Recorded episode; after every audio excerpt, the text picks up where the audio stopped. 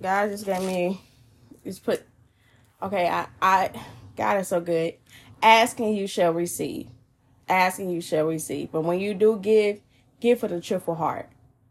I thank God that for these couple of days somebody gave to me. They gave me they gave with a cheerful heart. And so I just I just had to catch myself. There's a neighbor where I live. He always asks for my jumper cable because I have a um have a jumper cables where you can it's um, portable and you don't have to like plug it up to another car.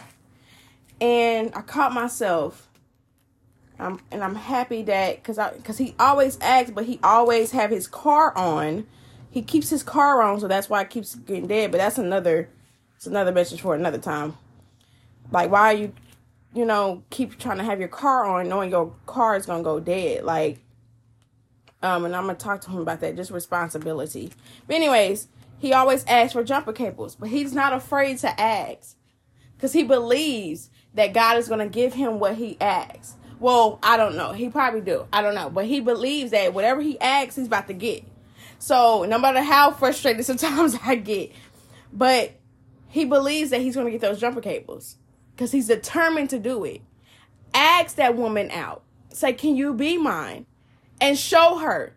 Ask, ask that man, what do you need from me?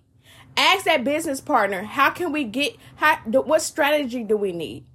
Ask that job, am I, what is the status of my application? Ask. Stop feeling like somebody owe you something because nobody owe you anything.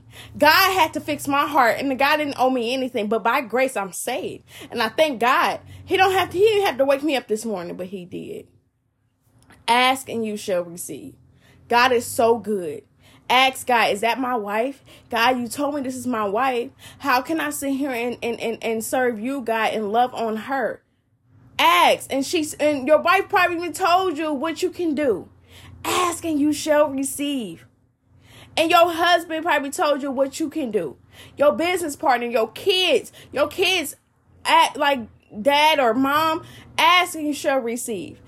Ask and you shall receive. It's okay. You got disappointments after disappointment, but it's okay. Ask God and you shall receive. He's going to do it. He's not a man that shall lie. lie. He's going to give that promise to you. But I love you. I love you, but more. Okay, love you. Bye. Mwah.